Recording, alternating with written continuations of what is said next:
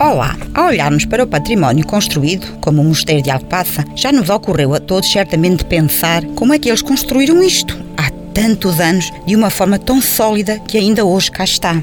Não é difícil saber quem mandou e autorizou construir. Isso ficou nos documentos e foi depois narrado nos livros de história. No caso do nosso mosteiro, foi a doação de Dom Afonso Henriques, aceito por São Bernardo de Claraval. Há até a representação em azulejos do lançamento da primeira pedra. Mas e as outras pedras todas? Quem as trabalhou? Quem as carregou? Quem as assentou para formar o edifício? Foram certamente muitos homens, mas que não ficaram com nome na história. Os historiadores pesquisam, investigam, recolhem dados, mas muitas vezes completam os cenários com recurso à imaginação, a chamada imaginação histórica, que permite fazer as reconstituições tão populares em filmes. Os historiadores, servindo-se do que sabem daqueles tempos, por vezes quase se sentem lá, a viver com os antigos.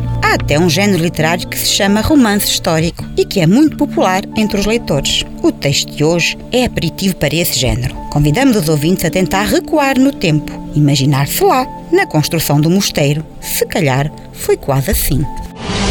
Lourenço muniu-se do escopro, soprou-lhe para lhe retirar a poeira que lhe ficara presa após o haver limpo as calças grossas, iguais às dos outros mestres de canteiro que afagavam por todo o estaleiro as pedras trazidas da serra. O sol estava quase a pino, num céu sem nuvens. Os aguadeiros tinham acabado de passar, dirigindo-se agora, tocando ao de leve uma sineta, escura pelo uso, para o estaleiro dos carpinteiros que ultimavam a roda de um guindaste, manejando habilmente formões e puas. Lourenço batia levemente com o martelo no cinzel, desenhando sobre o molde folhas de acanto no capitel da última coluna, soltando pequenas lascas de pedra rude, mas macia, que lhe chegara esta manhã pela estrada de Chiqueda, no carro de bois de mestre Teodósio. Canteiros e carpinteiros manobravam as duas oficinas mais importantes da obra, em espaços muito próximos do Bassa, o rio que vinha de Valbon, para ir mais além, juntar-se ao Alcoa, mais caudaloso e útil para o futuro do mosteiro. O carpinteiro Rodrigo abandonou o trabalho por algum tempo para ir ao encontro do mestre ferreiro que lhe preparava um novo trado, essencial para melhor unir os andaimes, nem sempre bem firmes, com os laços das cordas, quando as sucessivas idas e vindas do monta-carga os faziam oscilar.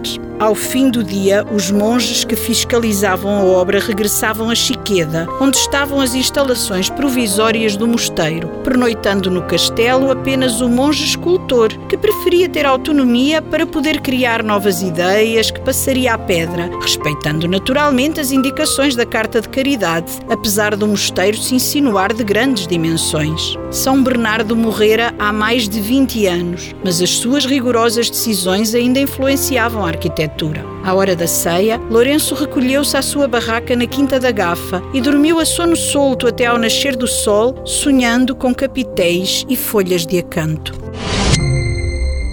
O texto que acabamos de ouvir é da autoria de Rui Rasquilho e faz parte do livro publicado por este historiador e por António Maduro, a que chamaram 50 coisas de escrita vária alcobacense. Alguns destes textos são pequenas histórias, como estas, que nos transportam no tempo, que nos aproximam dos nossos antepassados, daqueles de quem queremos preservar a memória quando transformamos os seus feitos em património. O nosso mosteiro é património da humanidade, mostrando que o trabalho destes homens e mulheres ainda hoje é importante para nós, para nós compreendermos como fomos, como somos, como seremos, para nos sentirmos entre os que vieram antes e os que nos irão suceder, para nos sentirmos parte da história. Recordamos que este programa é uma ideia do Centro Qualifica de Cister. Estamos à sua espera na Escola Secundária Dona Inês de Castro. Visite-nos ou contacte-nos pelo telefone 262 505 170 ou através da nossa página na internet.